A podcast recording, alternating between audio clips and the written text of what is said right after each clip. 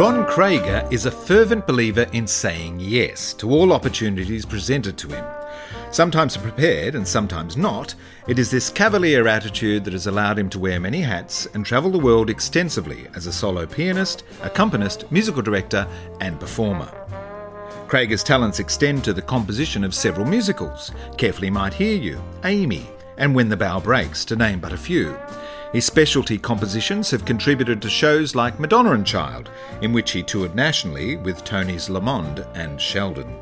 A chance meeting in Los Angeles with the legendary Australian performer Toni Lamond led Creager in becoming her regular musical director and accompanist, a role that brought him to Australia. As a ranger and accompanist, he has also worked with an array of mighty talent, including Helen Reddy, Tim Draxl, Tina C., Derek Metzger, Simon Burke, Jeannie Little, Paul Capsis, and Kerrie Biddell. The role as accompanist is so crucial to the singer that the two performers must merge as one in a relationship where each must navigate a song in sync. It's a role where Creager has been lauded as one of the best. Originally from Kentucky, Creager was raised on church music, giving him an extensive knowledge of the gospel repertoire, and roles as organist and choir director for several churches. Ron was recently back in Australia, and we managed a long overdue catch up. He discusses the role of accompanist and talks us through a few of his compositions, providing us with access to the music and the awesome vocalists that have performed the material. It's a musical treat Stages was thrilled to feature. Now, a lot of your career has happened through your great belief of just saying yes, whether you're prepared or not. There's something to be said Probably about not to be. embracing every opportunity presented. Um, Helen Reddy once said to you, Do you want to go to Poland? Tell me about that. Um, well, it was one afternoon, and I got a phone call, and it was Helen, and she's that was exactly. all- She didn't say hello or anything. Just want to go to Poland? Sure. She said, pack a bag, get here now. And it turns out that um, Chaka Khan had backed out of the Sopot Festival in Poland, and we had one day to get there. And I had never done her show, and why she chose me, I guess I was the last on the list that she had called. Yeah. That's- First one to say yes. Yeah. Anyway, um, so she slept on the plane all the way there, and I had the charts on my lap trying to figure out how I was going to do it. And um, we got there, and she was tired, so she blew off the. We went straight to the theater. She blew off the sound check. So I don't know. It was so we were left with karaoke music with no lead, with a Polish band, me on an electronic piano that I had never seen before, didn't know how to do it, and um, no one spoke English. So it was a nightmare. Um, sort of got through it, and then she showed up for the show. And since we were the closing act for the whole festival, the entire audience started streaming out as soon as they found out that Chaka Khan wasn't coming. And um, it's probably the most nervous I've ever been playing. And there is a recording of it that they gave me when when we left, and I still haven't had the courage to watch it. I mean, it's a video. Yep. But anyway, we got through it, and the next day, they bumped us from our flight. So here we were stuck in Gdansk, Poland, and um, finally got home. But anyway, yeah, I, that that's my Poland story. Well, someone was thinking outside the circle, obviously, to replace uh, Chaka Well, Khan well, yeah. Yeah. She probably was the first one too that said yes.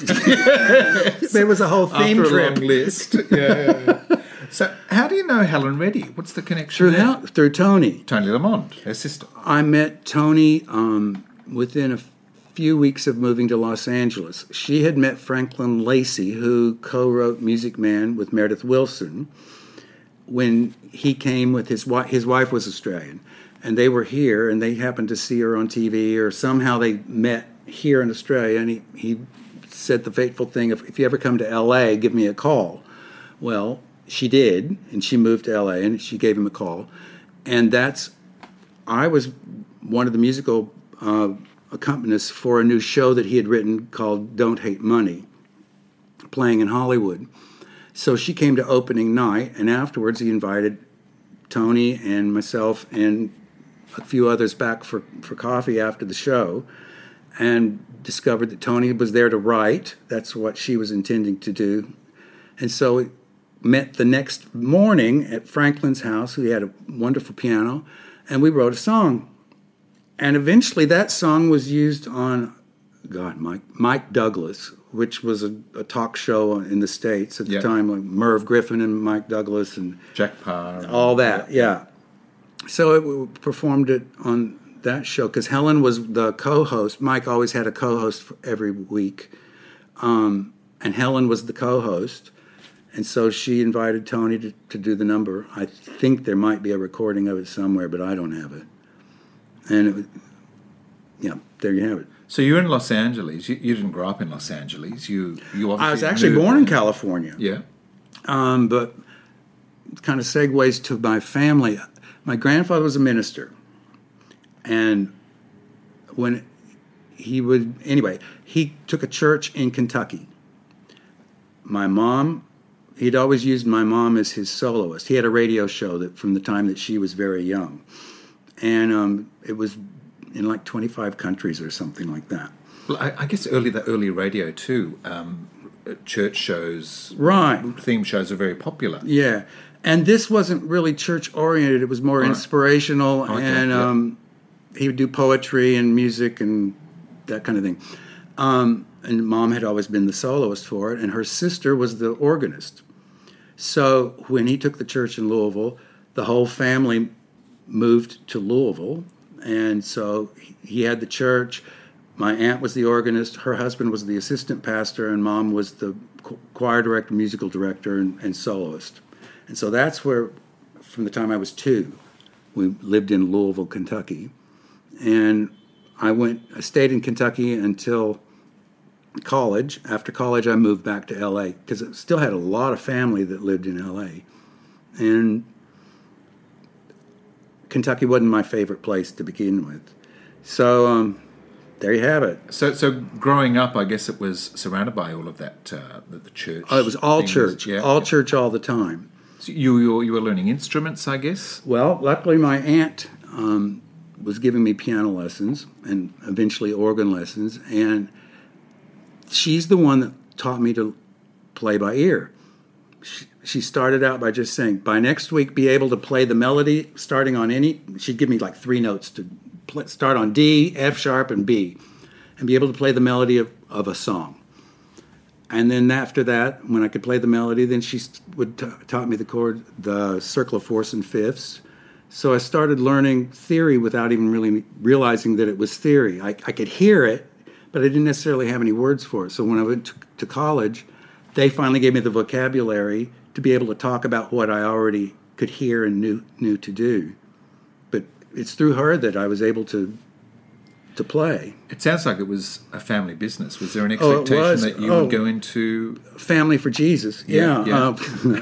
uh, well, uh, yeah. From the time I was twelve, I was playing for church, and um, finally, I think I was about the third year of college, second year of college.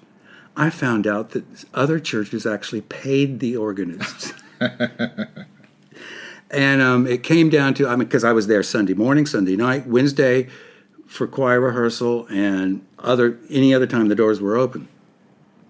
And um, it was one Christmas, and they the ch- the church did this big production of of handing out presents to all the people that had worked in the church, and I wasn't even mentioned, and I kind of got pissed off, Yeah. and um, thought, wait a minute, why am I doing this? Because they also had a seven o'clock TV show every Sunday morning, so I was up at dawn's crack to to play for that as well, and then play for church after that, and then Sunday night service. So I was at university and taking organ, and I found out that a church was looking for an organist, and they paid. So I told my church goodbye, and there you have it. You were seduced by the dollar. I was seduced. So, so did you have much of an exposure to other genres of music growing up, or was it a lot of it was, was only if it were, music? only if it was on TV. I I suppose being close to Nashville, maybe country music, or Mm. Well, in Kentucky, uh, there's certainly a lot of country music, and I never took to it. Um, as far as any other, well, we had the night, the night TV shows, so they'd always have a guest on, so we'd hear hear that. And um, Mary Martin's Peter Pan would be on, so I would hear that music. But no, it was absolutely Well, you must have because your exposure to, especially you know, the American Songbook, etc., is vast. So there must Now been, is. yeah, a lot of. Uh, Well, no, I take that back. Mom, um, she grew up in Los Angeles, and when Grandpa would go on a tour for um, evangelistic tour or something, she snuck away to the studios to MGM and took a took a, a test, and they offered her a job, but Grandpa wouldn't let her do it because it was of the devil, Hollywood. So she always had she like whatever was on the radio. She if it was something that she could sing, she loved to do it. But that would have been the only exposure. Anything that was on the radio or, the, or TV. let's have a listen to it. This is uh, Barbara Craig, your mum, Yes. with Holy Ground. Okay. As I walked through the door, I felt his presence, and I knew this was the place where love abounds. For this is the temple, Jehovah God abides here standing in his presence on holy ground. We are standing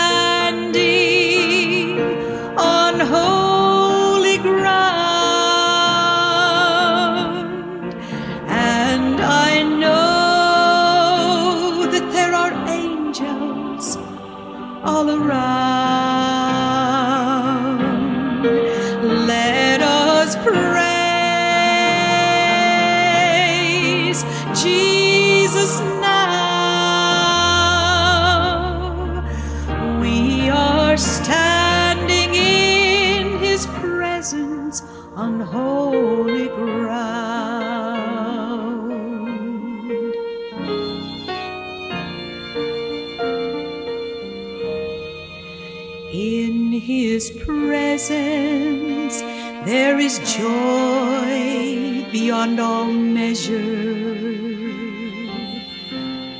And at his feet, peace of mind can still be found.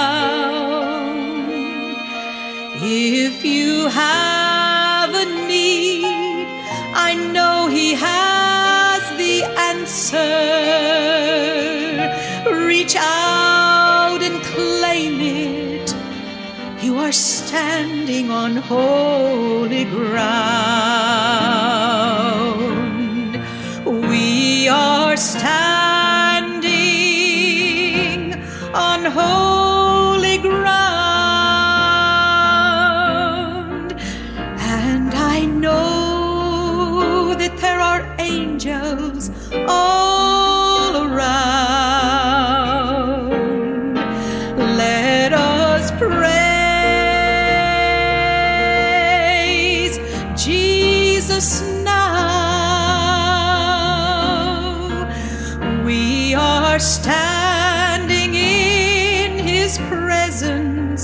presence on holy ground.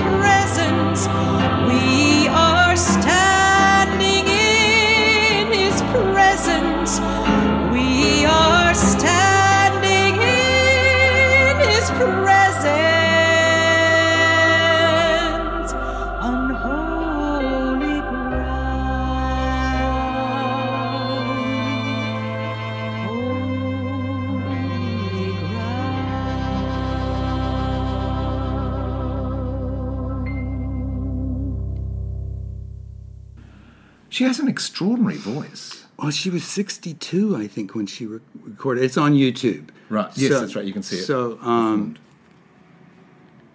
yeah, she, had beautiful voice. And she and I, I don't know, probably did five or six religious albums. Um, she was commissioned by something for children. I don't remember what it was. Anyway, they would give a list of the songs that they would like her to sing, and so we sang them and, and recorded them. But we would do it in one night. We'd go to the studio and record during the day, mix that night, and leave the next day. So there wasn't a lot of production value, and it was just just her and me. Was she a, a concert performer, or was, was this all No, a lot of recordings? yeah. Um, just a lot of recordings, and there were there are I don't know how many recordings from my grandfather's radio show because it lasted for probably twenty years, every week. So there's a vast amount of recording of her. She, uh, imagine if MGM nabbed her.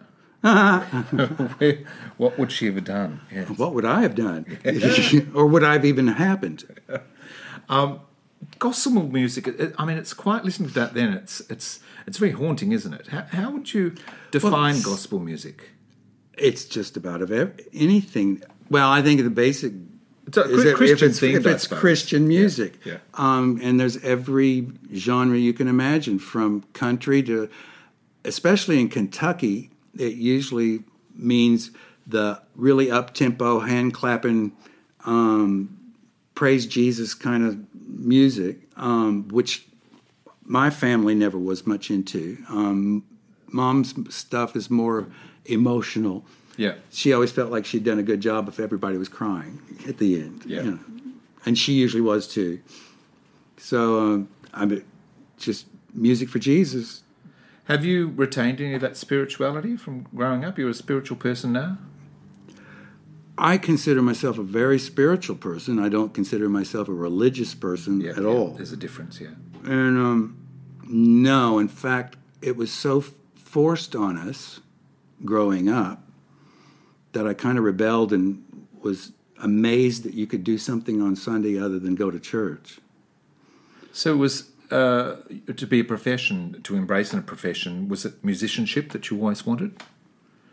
Or what, Oh. what other career options were in little Ron Creager's head? I don't know. I, I guess it was always music. It was al- it was going to have to be music somehow. The So- first time that I ever had a job actually playing um, was in college, and it turned out that the local Holiday Inn at the Beefeater Room were looking for a, a keyboardist, and I hadn't ever done it. But I thought, what have I got to lose? Just say yes, and um, that's how it started. And when people would request songs, if I didn't know it, I made sure I knew it by the next day, and that's just how I started building a repertoire. What did your parents think of a, a child who was uh, exploring different kinds of music? And Well, by that time I was I was an adult Yeah. at least, so they were less than thrilled. Mom was less than thrilled. Dad didn't really care. He was actually was in med school at the time. oh, so was Dad a, a doctor or Now he is. Yeah, yeah. Um, at, he started out as a carpenter and then sold insurance and then decided to become a doctor because he was originally going to do missionary work. Um, and graduated from med school when he was 40. And then found out that there is so much need right in Kentucky that he could pay off all of his medical loans by working in underprivileged areas. So that's how he, he did it. So what was uh, arriving in Los Angeles like? Bright lights, big city. Well, thank goodness I had lots of um, family there. Um, but I must admit I was really agog at, at all of it and certainly not prepared and scared. And um, But having met Franklin Lacey and then Toni introducing me to, to Helen, I was certainly on the, on the outskirts of it all, but at least it was, I saw that there might be some hope. Was that the first time that you'd worked as an accompanist?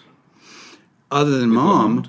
Oh, just your mother, yeah. and Yeah, Lamond. and I can't tell you that there's no comparison between what mom does and what Lamond does. And I remember the first thing that she was she was doing auditions, so that's what I was playing for was for her auditions, and um, it was either Tommy Tycho or I think it was Tommy Tycho had done this arrangement of some people. It's a it's a mashup of two different songs, and I don't even know what the second song was, and it was just a chart.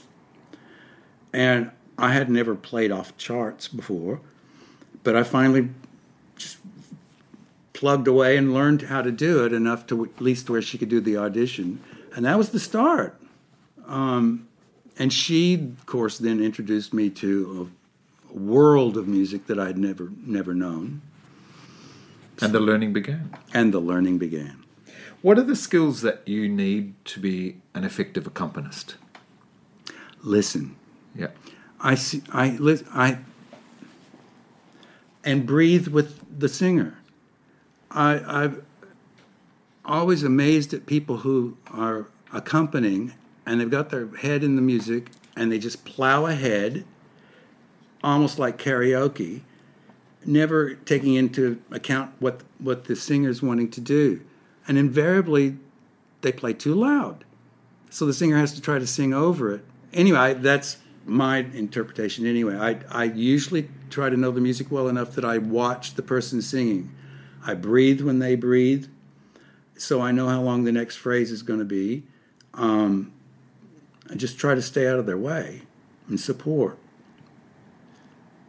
Uh, you moved to Australia eventually with Lamond. I did. and Well, in '85, she, uh, sh- Tony Sheldon wrote a show for Lamond and me and himself called um, Madonna and Child, and so we did that at the Broadway, and that was my first trip to Australia. And then the next year, New Moon up in Queensland booked us for a four city tour, and that was my second trip. Um, but Lamond was still living in LA during all of this time. And eventually, when she did move back, luckily for me, she we had worked up enough material in LA and done several shows that and I never write the music out. Why should I bother if I'm going to I just would scratch enough stuff to where I could play it. But it meant that nobody else could play her songs. Um, so she sponsored me out to Australia. I think it was about 90, 94, 95, something like that. I don't know. Because as well as an accomplished stage performer, she is probably one of the, the country's leading cabaret artists too. So Right. And we, you're an essential addition. I had never obviously worked in any cabaret, but she hadn't done much either. And um, cabaret was sort of taking off in LA, and so we just put our heads together and started coming up with. In fact, I told her, I said, "Why don't you do an act?" She said, "Oh, I, don't, I couldn't do an act." And I said, "Of "All the stories that you tell at dinners," and I said, "There's your act." And so she, the light bulb went on, and, and so between us, we, I, I remembered stories that she had told, and I said, we can put this in, let's put this in, and, and we just started developing it, and eventually came up with several acts. And then um, when I came to Australia, we were able to to do them. And you work with a whole host of other performers like Tim Draxl and Genevieve Lemon and Tina C as musical director and I arranger, did. orchestrator. Uh, More yeses. more yes, yes, yes. Uh, tell me about the collaboration or the collaborative experience in putting a show together. How do you put a show together like that? I'm still trying to figure it out myself. uh, luckily, the people that I've played for, for instance, Genevieve, I mean, she already had an idea of what she wanted to do, or or Simon Burke, or any of those people. Um, I would maybe make some suggestions, or they would do their their pattern. I'd maybe come up with a better punchline or something like that, or think, well, this needs to be explained. But um, they were usually mostly the the impetus for for the shows. How long would it take to put a show together and rehearse it and get it ready for? Um, oh, probably a month. yeah, of something sort like of that. fairly regular solid rehearsal. Well, Lamond would say, "I want to do this song and I want to do that," la, la, la, la. and I'd have to just go learn them. And, and knowing her range, I would figure out a key that was comfortable for me, that was close enough to for her as well, and then we'd get back together and just run them and figure out top and tail. What's going to be the intro? What's going to be my cue to start playing? That kind of thing. Um, you've also had a career where you've been able to support yourself as a solo pianist in hotels and cruises, and international festivals, etc. Is it is it lonely being a, a pianist in in those sort of situations? Well, I, Because you're not accompanying anyone, no, you're I'm not, working accom- with other no, musicians. you're just musical wallpaper. yeah. and they're paying you to play. They're not necessarily paying you to be appreciated. Um, but luckily, through I had a, the opportunity to play in some really fine hotels in Beverly Hills and, and many Four Seasons and, and the Beverly Wilshire and and um, through playing there, I got other gigs too. I've got to play for all the Neiman Marcus evenings. Um, Their launches, etc. well, I'm I wasn't. I guess there were benefits because um, they had a Bob Mackie runway show Yeah. bef- before dinner, and then everybody went down the escalator to the second level, which had been cleared out except for the and tables put up and everything. And um, they asked me to play for dinner. Oh, I was a. I look at there was Henry Mancini, Nancy Sinatra. Um, I can't remember her mom's name. Barbara Sinatra yeah. this host of people um, that I recognized from. I mean, I did it. I mean, and, and again, I was just wallpaper. But I did the first thing I did when I saw Henry Mancini. I, I played um, Two for the Road, and he gave me a thumbs up. So I guess I did okay. That's not bad. No, Being acknowledged by the composer. yeah, that made me made me feel good. So, so your repertoire would be quite extensive now. What's what's the most bizarre thing that you've been asked to play? Can you remember? Rolf Harris. I admit it was pretty bizarre. For, for the listener, uh, Ron and I actually did a cabaret show some, God, that must be nearly 20 years ago now. Oh, at least Right, it was called Chalk and Cheese, an evening of, I couldn't have remembered that part. No. well, why would you? Um, an evening of Rolf Harris repertoire and Marlene Dietrich in the second Yes. act. Well, now I had done Jeannie Little, played for Jeannie Little, who did the Marlena show. Great, great. I love that segue. Get us off that topic and the next. Um, she uh, enjoyed incredible success with that. She did. Um, I was still I was living in back in the states at the time, and she was coming out to do the Plush Room at, at no the Venetian Room uh, in San Francisco, and asked me to play play her for it. So she had sent me a tape, and we probably had one run through. She sent me a tape of her having done it here, and I learned all the songs and met her in San Francisco, and we did a, a, a bit of the show. It was it was a, wasn't a, a, a contest or anything, but it was everybody got up and did like three numbers, and it was a whole host of people for the whole weekend. And then she got asked to do it in Denver at the Brown Hotel, where we did the whole act. Um, and that was the only two times I played for till I moved back to Australia, and we did it somewhere over in Darling Harbour for some convention or something like that. Um, so th- that's how I learned all those Marlena songs. I would have never had any reason to to learn them otherwise. Of course, no one's asked for them since, but they're there. but they they're there. Uh, you've also written several musicals as a composer I and have. specialty numbers, etc. I want to sort of get into talking about the various shows you've written, and we'll play some of the terrific music, which uh, is available, I must say, very generously through your website, Yes, roncreager.com, RonCreager.com. um, where C R E A G E R. Creager people are or C R Eager. um, where I mean, it's lovely that you you provide an opportunity for us to download some terrific piano music, which you Thank you. of, of standards that um, we all know, but also to listen to to the great musical numbers that you've written for for various shows, which we'll talk about now. Okay. Um, leading into that, to borrow a line from Stephen Sondheim's Merrily We Roll Along, a TV interviewer is interviewing the lyricist Charlie Kringas and about writing, and he mm-hmm. asks, So what comes first, the words or the music? How do you like to work? Well, the first musical that I wrote was based on the work that I was doing with a drama therapy group in Orange County called Stopgap.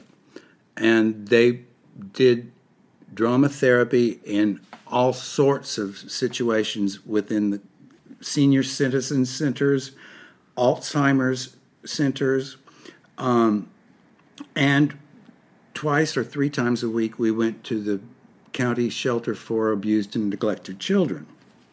And the way we worked it was we would go in with um, three by five cards, and at the top it would say, "If you knew what I was thinking." Dot dot dot.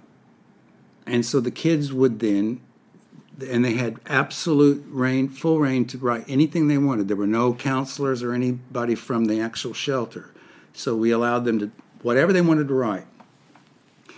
I would gather those cards up and go out to my car while the director put them through improvs of whatever subject we were dealing with that day. Out in the car, I would take a line of every person that had, had written something and try to rhyme it and come up. So the words came first. Right. Um, and then in my head, I would try to come up with a melody. So they would do their their scenes, and at the end of the session, I'd come back in and sing the song they'd written. And um, it was really, really rewarding to see all the, the, the bulbs go on. Oh, that's mine. I, I said that, you know. Um, and some of those songs, I guess, were almost inspired because we realized we had so much material that we eventually put kind of put the best of everything together and wrote the, the show When the Bow Breaks and did a small production of it that was successful. So then we went back and tweaked it a bit, and then Lamond starred in the, the re when we did it again, Yeah. the revival. Well, we've got a we've got a um, recording here of her doing a number called "Daddy's Girl," Right. which we'll listen to it out. Do you want to set that up for us? in the show, Liz, who's the, the lead, has never admitted to anyone that she is the the subject of abuse, Right. incest, in fact.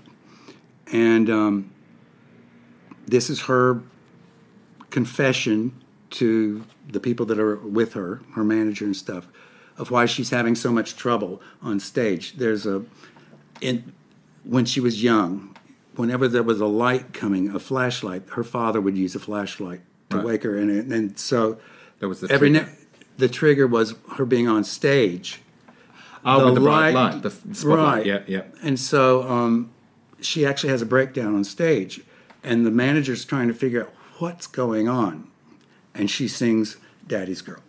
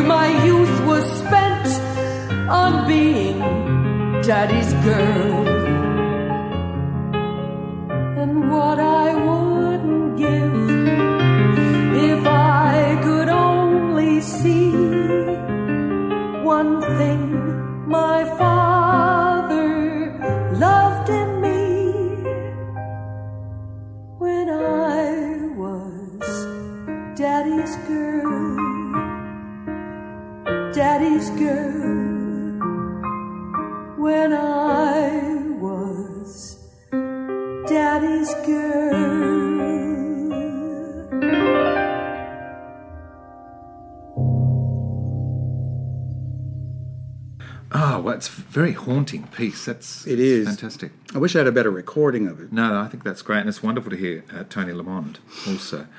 Tell me, who is Amy Simpler? Aimee Semple McPherson was an evangelist in Los Angeles who was obviously very charismatic because she eventually, and she started what is now called the Foursquare Church, but it was Angelus Temple was her church in Los Angeles, which was quite a theatrical production. There was a huge, long spiral staircase, uh, spiral staircase coming from the heavens down to the to the platform, and she would descend that for her sermons. The music was amazing, and they had an orchestra, and um, she was quite a figure in the in the twenties and thirties in Los Angeles, and and I believe there were something like ten thousand people that came for her funeral. Um, there was a scandal. She disappeared for two two weeks, something like that, or a month, something. And everyone assumed that she had died because the last time she, that she had been seen was she was walking into the ocean, the Pacific Ocean. Well, two months later, whatever it is, she walks out of the desert and um, never explained where she, she said she'd been kidnapped. But the, I think the story is, is that she really she had also had a radio program and and all of her sh- services were were broadcast, and evidently had a an affair with the man who was up in the sound booth. But that's never been proven. There was actually a, a movie made with Bette Davis. I was going to say, it sounds like a great fodder for uh, the movies. Or it was made for TV. Yeah. Anyway, so we, my friend Tina Tessina, who I've written a lot of things with, um, came up with the idea that it would be great to do a, especially since gospel and and it's really had a resurgence. So was a lot of the score gospel themed? Mm. Yeah. Yeah, most mostly. Um, and end of Act One is where Aimee has gone through I don't know how many tribulations and things, and it looks like everything's going to fold. And so she rallies herself and prays and prays and prays, and finally gets enough faith to to keep on going. And she sings the song "And You Say I Can." Which is performed by your mother here, Yet again, Barbara Creager. uh, did, and uh, Mum wasn't in the production. She's recording no, it's never been produced. Oh right, okay. So it's out there It's hanging, yet waiting. yet to be produced. All right, so here we go. And you say I can, featuring Barbara Creager.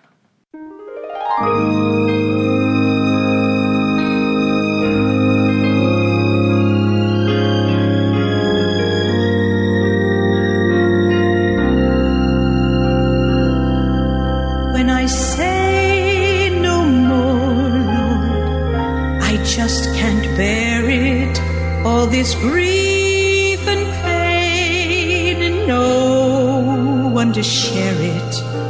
When I drop my burden in my troubled hour, then you call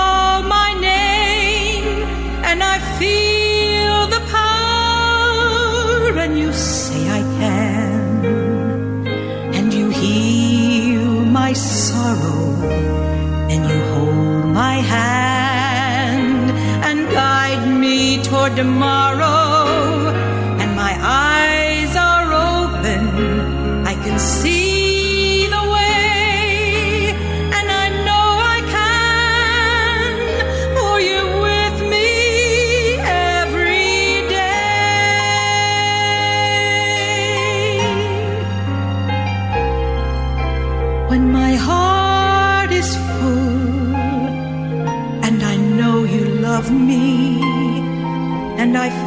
feel so small with your mighty power above me, and I stand in awe knowing I have sinned.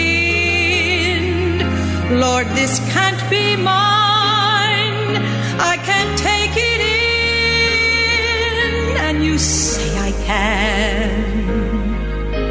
And you heal my sorrow, and you hold my hand and guide me toward tomorrow, and my eyes are open.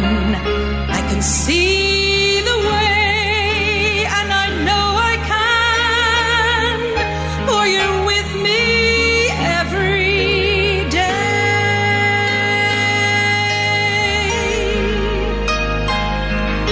When my doubting heart makes it hard to see, show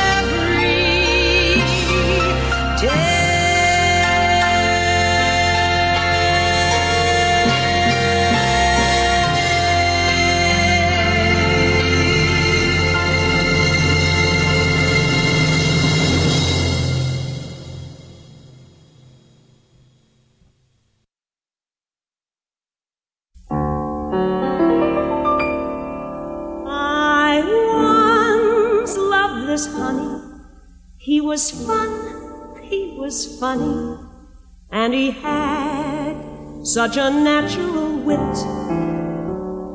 But the best thing about honey was sweet honey's money. So I told myself, self, this one's it. But every trick in the book couldn't get him to hook. Made me want him so bad I could spit. So I paid a physician claim to be, I don't aim to be legit.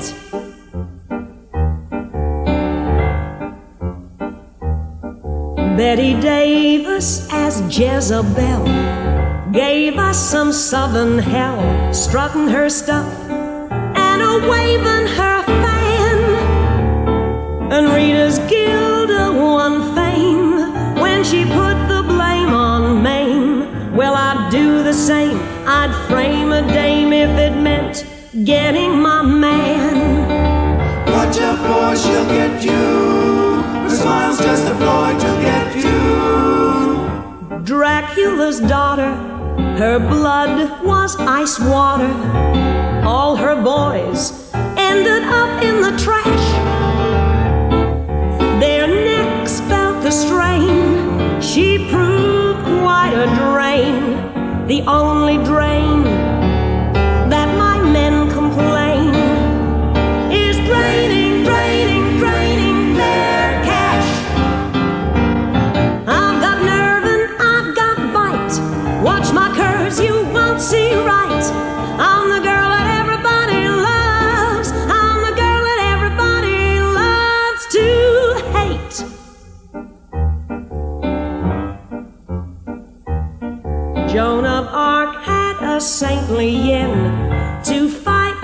amongst her men. That poor girl needed more than a prayer. She left seduction untried, so at the stake she got fried. The only steak I'll ever take is medium rare. Watch out, boy, she'll get you. She'll make you her toy, you bet you. Salome and her seven babes. One of my saddest tales entails a Baptist boy that she later had scratched. Johnny spurned her in bed. She said, off with his head. Well, the only head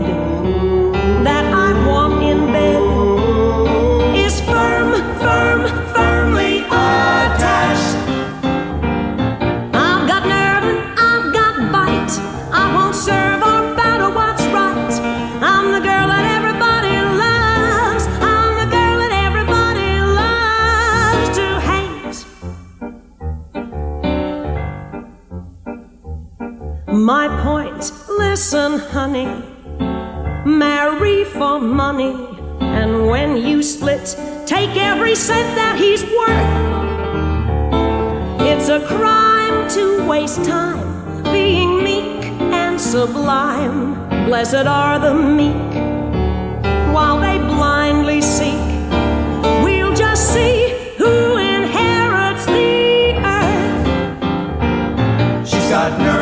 she's got bite. Watch her curve, she's quite a sight. Erotic, exotic. Wow, she's simply despotic.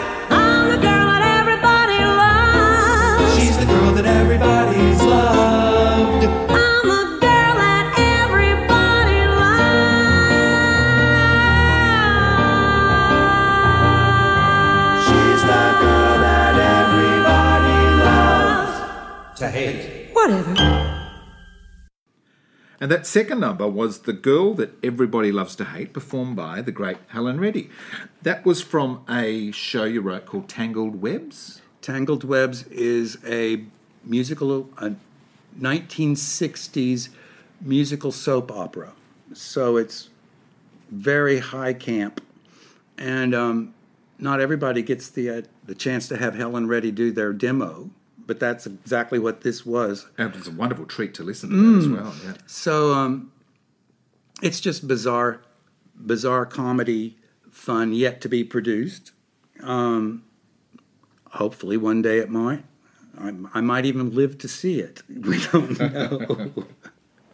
I mean, that must be the frustrating thing. You write, you spend what up to maybe five years sometimes of your life or longer writing these pieces. Hmm. well, people then- ask me if I still write, and I said, no, I'm still flogging what I've done. And I don't need to write another song to know that I can do it. yeah, and um, maybe uh, maybe that's not a right very good attitude but um, i've had enough produced that i know the thrill of, of being able to listen to something on the radio or, or, or see it on stage but I, I just don't want to write anymore i've got enough backlog already that's why i made everything available on, on the website just because i'd rather be heard than try to flog it Tell me about Love, Please Hurt Me Again. Well, that's from Tangled Webs again. Yeah. Um, the character is Billy Darvon. She s- sings in the local bar. She's been in love with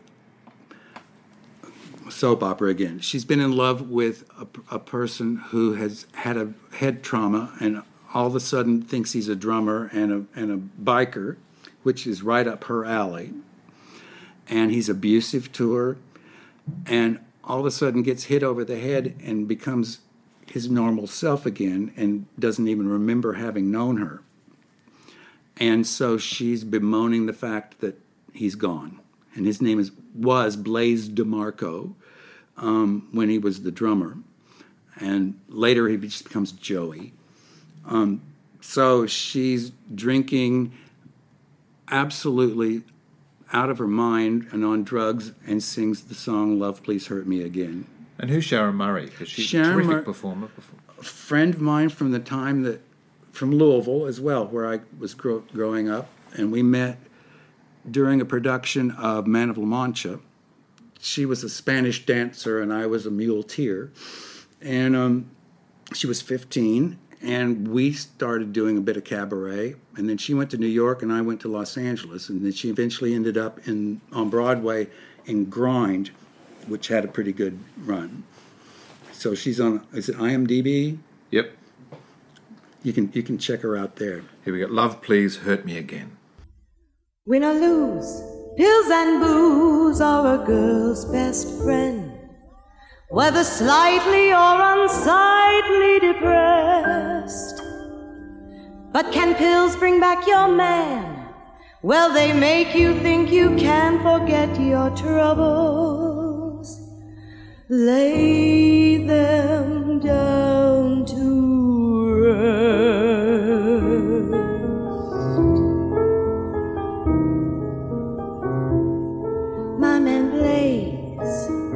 Oh, my life's in a haze.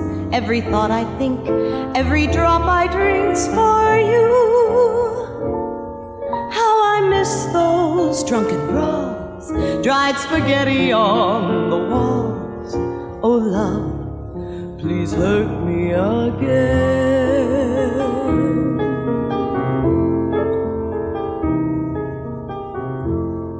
My man Blaze, oh, my mind's in a daze. It's all mass confusion without a contusion or two.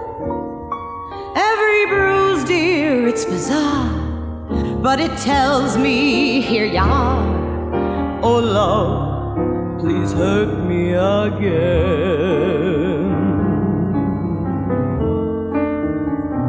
My dreams gone up in smoke, it's all a joke. My one, my sole reprise, making love to a bottle of gin. Life lost its passion play the day you went away. So come back, let's have another bout. You're all I ever think about.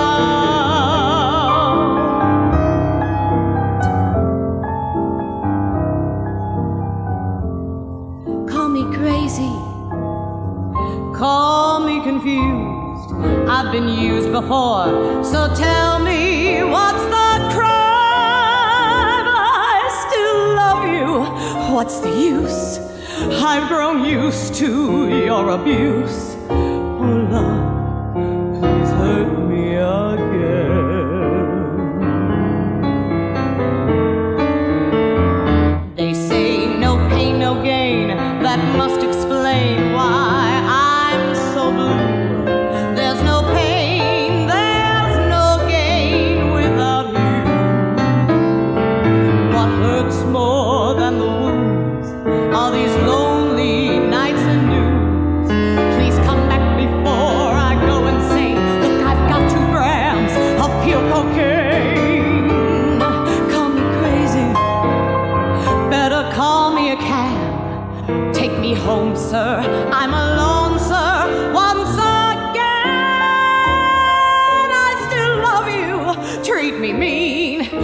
Be careful. Watch the spleen and tell me, love. Come on, let's have a great time.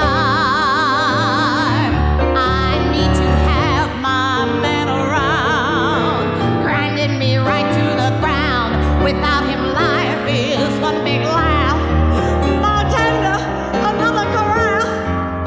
I've got this melancholy feeling. Look, my wrists are healing. Love, love, love, love, please hurt me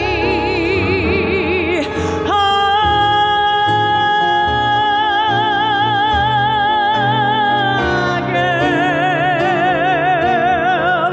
One more time.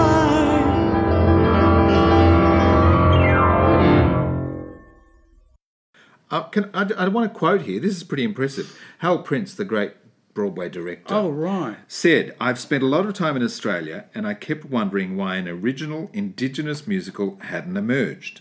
Careful He Might Hear You could be that one. I'd love to see how it fares because I think it's a worthy project adapted expertly from Sumner Locke Elliott's novel. Careful He Might Hear You, of course. Is it the only musical you wrote in Australia with an Australian collaborator? David Sale, we're talking That I remember. that you started, that you finished. Yes. Um, and produced, actually, finally. How exciting! I mean, it's a great story. It is. Yeah. And um, I loved working with David. We did quite a bit of it with him in Australia and me in LA, and we would do it. Remember fax machines? Oh, yes. we did it by Wow. fax. Yeah. Um, and then he came over to LA and stayed with me for a couple couple trips, and we kind of finished the music. But it's all David's doing of of everything that Hal Prince wrote. He, it's brilliantly adapted and um, Sup- Supra Super. I'm trying to think of the the company in Canberra that that did it. Oh, It right. was- you had a perform- uh, production down there. Right, yeah, and yeah. Lamond went down to do it. Um, so it was a pro am production, and it was thrilling to to to see it on stage.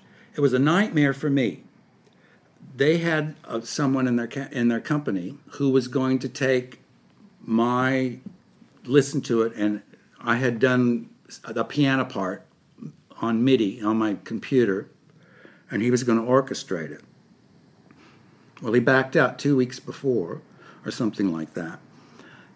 So I had a new laptop with a new music program that I'd never used. I had a new keyboard that I didn't know how to use. And so I just locked myself in my bedroom and sat on the bed and had every manual the manual for the laptop, the manual for the for the music program, and the manual for the keyboard, and managed to pull it together because there was not going to be any live music. It had to all be karaoke. Right. So it was my first time to ever orchestrate something and um, Play all the instruments. play all the instruments, and I just about lost my mind, but it, I did it, as you do when you have to. How does one adapt a novel uh, to transform it to a musical, give it a musical treatment? Well, How- that's how- all David's work. All right, so it's finding the moments where it sings. Yeah, Yeah. I mean he's he's a master at, at that, um, and I just would would get the lyrics and know where it came in the show, whether it should be fast, slow, happy, sad, and just went from there. We've got uh, the great Toni Lamond again performing a winter kind of summer. Right. Do you want to set that up for us? Um, if you know Careful He Might Hear You. The um, I'm going to not remember the Lila. She played Lila. Art. Yep. Uh, and uh, um, she has been raising P.S. since his mother had died, which was her sister. And Vanessa, who's been living in London, comes back to take over the custody of the ch- child. And so Lila is all of a sudden found f- finds herself alone and really scared that she's never going to see PS again. And she's in the kitchen cooking and fretting and sings Winter Kind of Summer.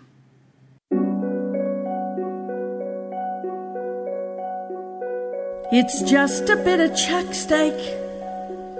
I'll put it in a pie with gravy and some veggies. We'll eat it by and by. I know P.S. would like it. I'll save a piece for him for when he comes home. If he comes home.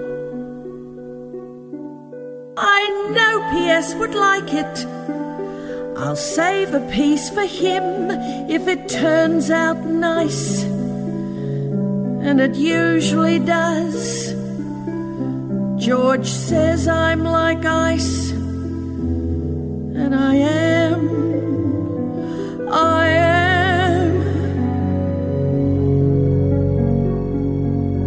They tell me the beaches are buzzing. And down at the store, the peaches are tuppence a dozen. I bought 24. There's bushfires burning in the hills, so why these chills I'm feeling constantly? It's a winter kind of summer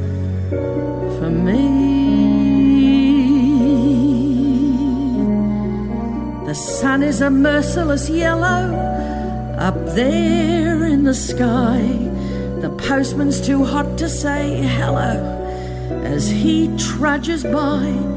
The temperature keeps rising, but to me it's a surprising minus three.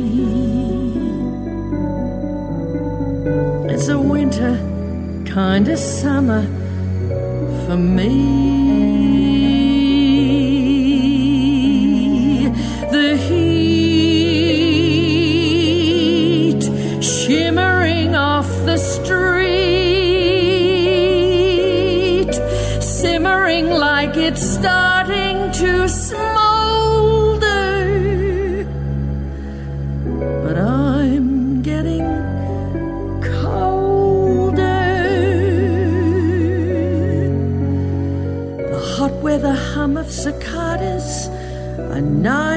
Refrain. The food's going off in the larders.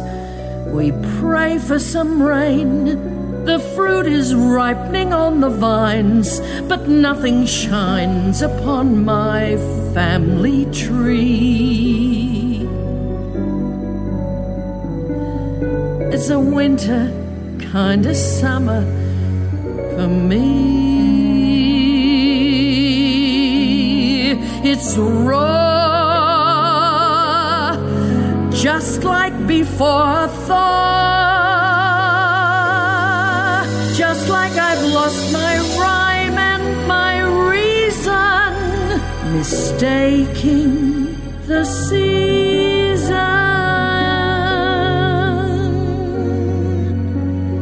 The scarlet and pink bougainvillea bewitches the bees. Tune that you think is familiar drifts by on the breeze. The birds are all a twitter, but the sound I hear is bitter and off key. It's a winter kind of summer for me.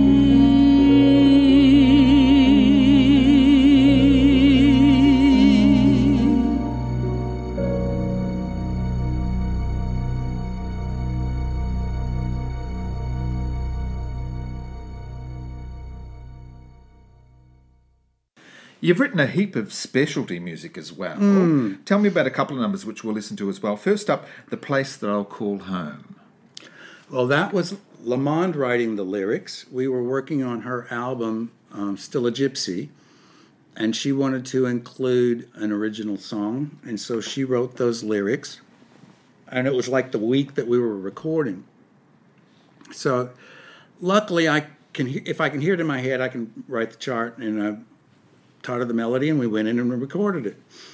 And it's the only song on her album that I did not play you'll have to look at the credits to see who the pianist is, because I'll never come up with his name. Brilliant. Um, but it, since it was more of a jazz type number, that's not my forte, and I I wanted it to sound right. Yeah. So um, we got so and so to do it.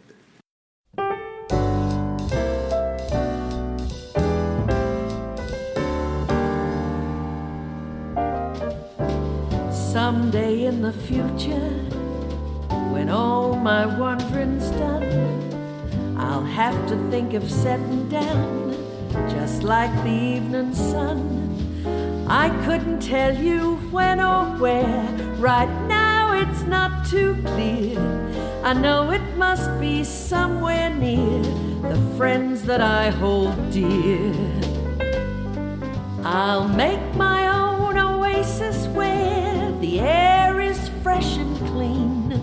No grand estate, no humble hut, just somewhere in between with simple joys, a slower pace away from glass and chrome. I'll recognize it when I see the place that I'll call home. A room to store my knickknacks, books and tapes and such, a hook where I can hang my hat, phone to keep in touch, a candle burning on a shelf, a bathtub to unwind, a place to store my memories and leave the world behind. I'll make my own oasis where the air is fresh and clean. No grand estate, no humble hut, just somewhere between. With simple joys, a slower pace, away from glass and chrome. I know it's waiting patiently, the place that I'll call home. Once I loved to travel,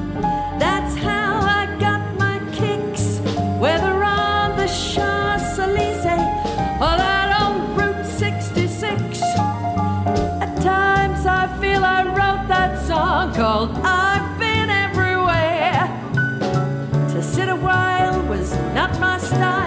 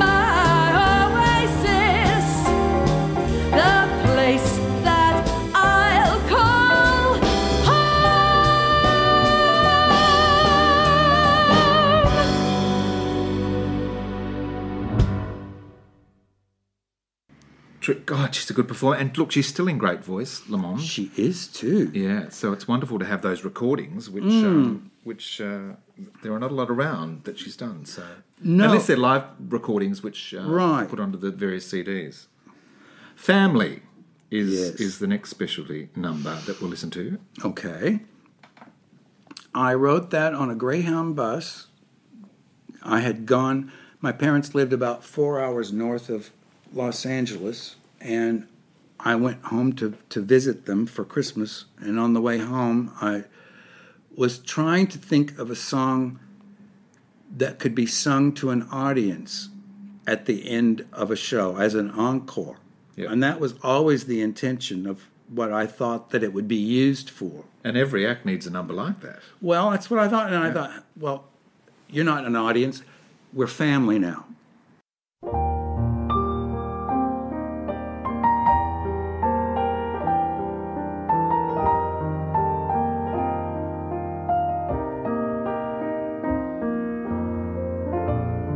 Say hello and sit a spell. How you been? Are you doing well? Let's talk of the ties that bind and all the things we've left behind. I wouldn't trade the world or treasures I might find for my family. So here we are, alone at last.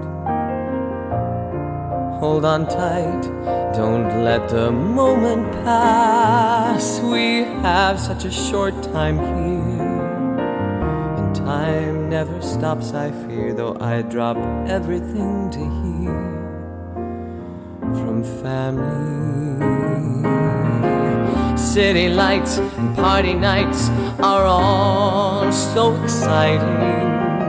But all the bright life can't match your warm heart inviting, or the thrill delighting you.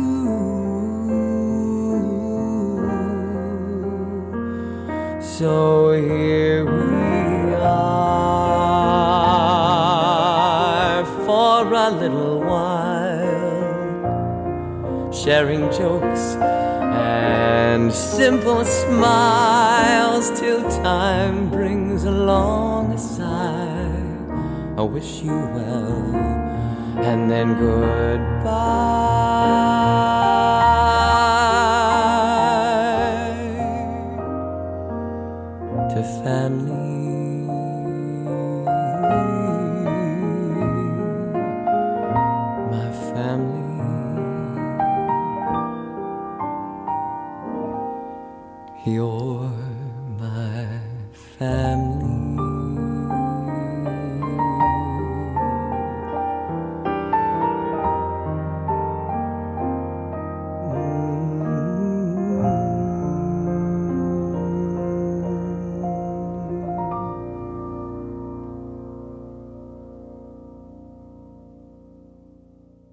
Tim Draxl and family.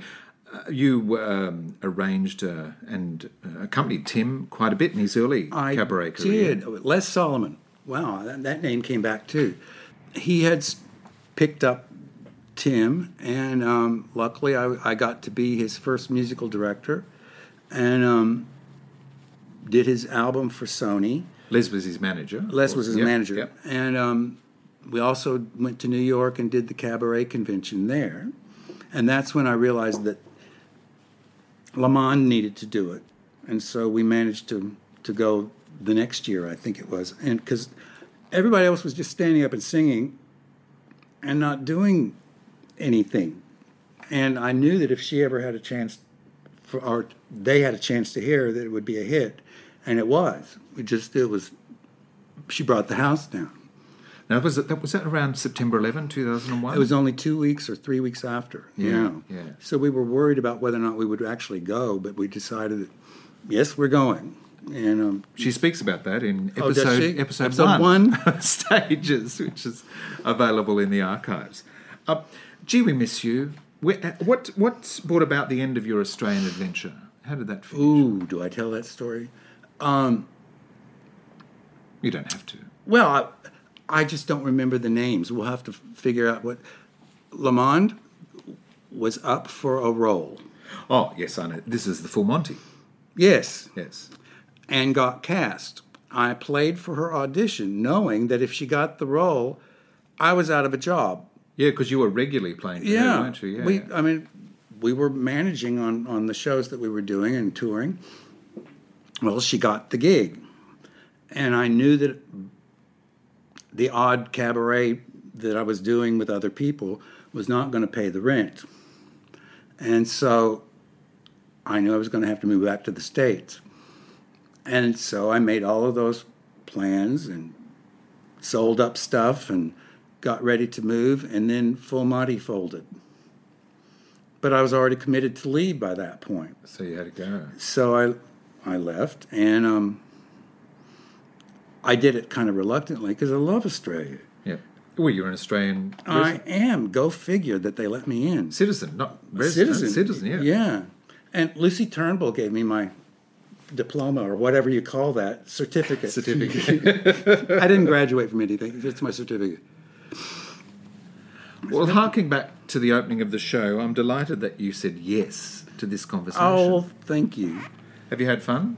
Oh, brilliant. It's Great to see your face again. It's great to see you, you, um, after so long. But I, I know you'll be back, so we'll catch up again. And um, Don't tease. I'll have to visit Kentucky. There ain't nobody stopping you, as they say. Um, look, we should point out too that all of the music that we've listened to today is available from your website, Right. roncreager.com. roncreager.com. So um, thank you for making all that available. Um, I highly encourage uh, all of our listeners to There's uh, a little bit of seek it out. everything. Yeah, that's great. So something for everyone. There you go. Wasn't that terrific? Always something new to learn on stages. If you enjoyed this conversation, you're bound to enjoy many more from the Stages archive. You'll find conversations with Toni Lamond, Geraldine Turner, and Andrew McFarlane, just to name a few, all with fascinating tales across all stages. Find the podcast on Whooshkaa or in iTunes or Spotify. Don't forget to subscribe so that you may receive each new episode as it drops and takes the time to write and review the podcast, please. It helps us reach a broader audience and share these great conversations. I'm Peter Ayers, and you've been listening to Stages.